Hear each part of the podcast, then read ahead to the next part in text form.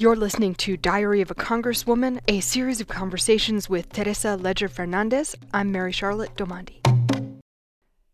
Today we started out talking about the budget resolution and ended up on the subject of love and how it informs legislation. It just came from voting. So, let me see. Are you in the hallowed halls? I'm in the hallowed halls.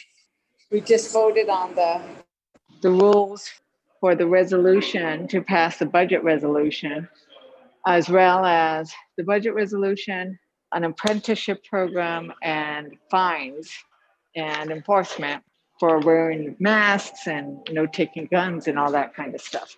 So, can you hear me? Yeah, there you go. Yeah, yeah. here. Yeah. So, um, hi. How are you doing? So anyway, so that's a good thing.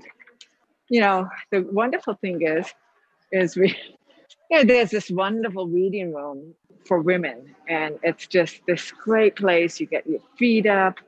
I went in there, and in fact, the first all woman of color delegation from Delaware, Lisa was there. And that's why in New Mexico, we couldn't say we were the first all women of color delegation because Lisa is a black woman representing Delaware, and it's there's only one woman, so there's only one Congress. So it was an all woman of color delegation, but it was only one person. So it, that was always kind of funny. Now, was this the famous room where they were holed up during the insurrection? Yeah, there were some that were held up there. Two women were stranded in there, Right, and right. they were they blockaded themselves in there and uh, i mean that's when that and they the rioters and insurrectionists were right outside their door.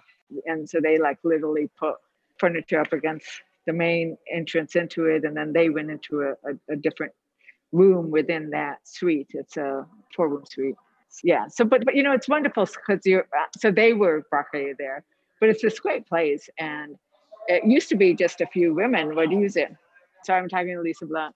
And it was just, you know, it was great. Like we sat down there, we had exchanged some chats earlier because she talks a lot about love.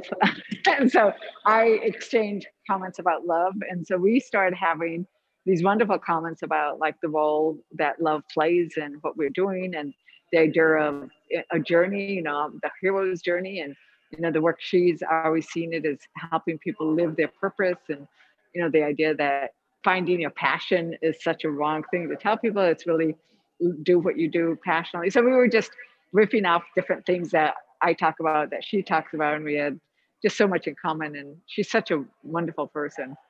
Anyway, it was a wonderful way to connect, even in these circumstances where we have these masks and we really can't be together in a normal situation. There are still moments, not as many moments as there would normally be, but there are still moments of connection that we can make.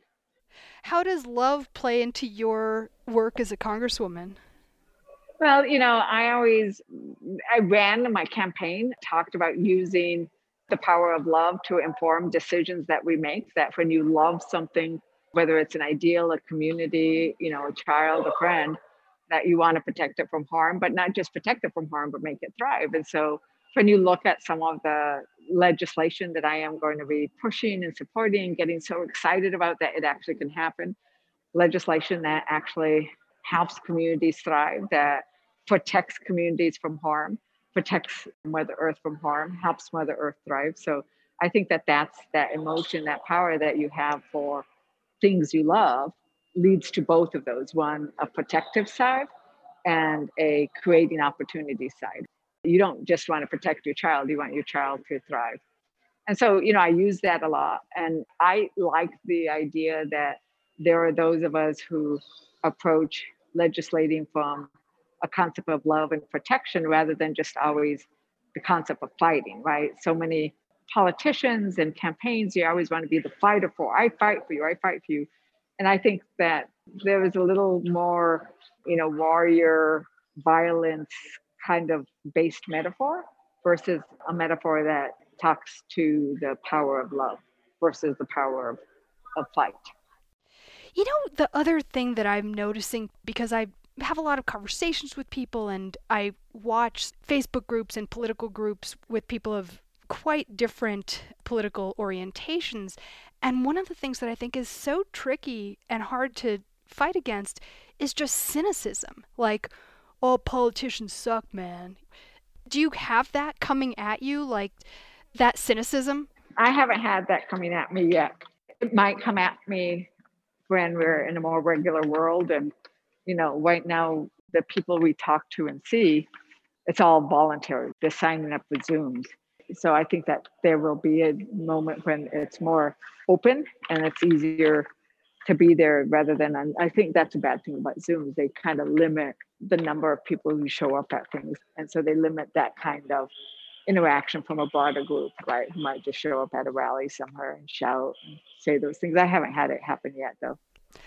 I'm going to let you go. Anything else on your mind today? No, that's it. I mean, it was really, it, yeah, it was really wonderful to vote today for this is the procedural vote that then allows us to take the vote on the budget that will establish the framework for being able to pass the rescue and recovery plan.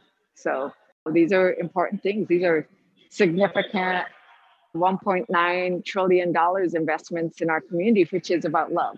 if you love your community, you can do everything you need to help it recover from COVID. So this was one of those votes on the process to get there. Thanks for listening today. Please go to congressdiary.com for more info and other podcasts and to connect with us on social media.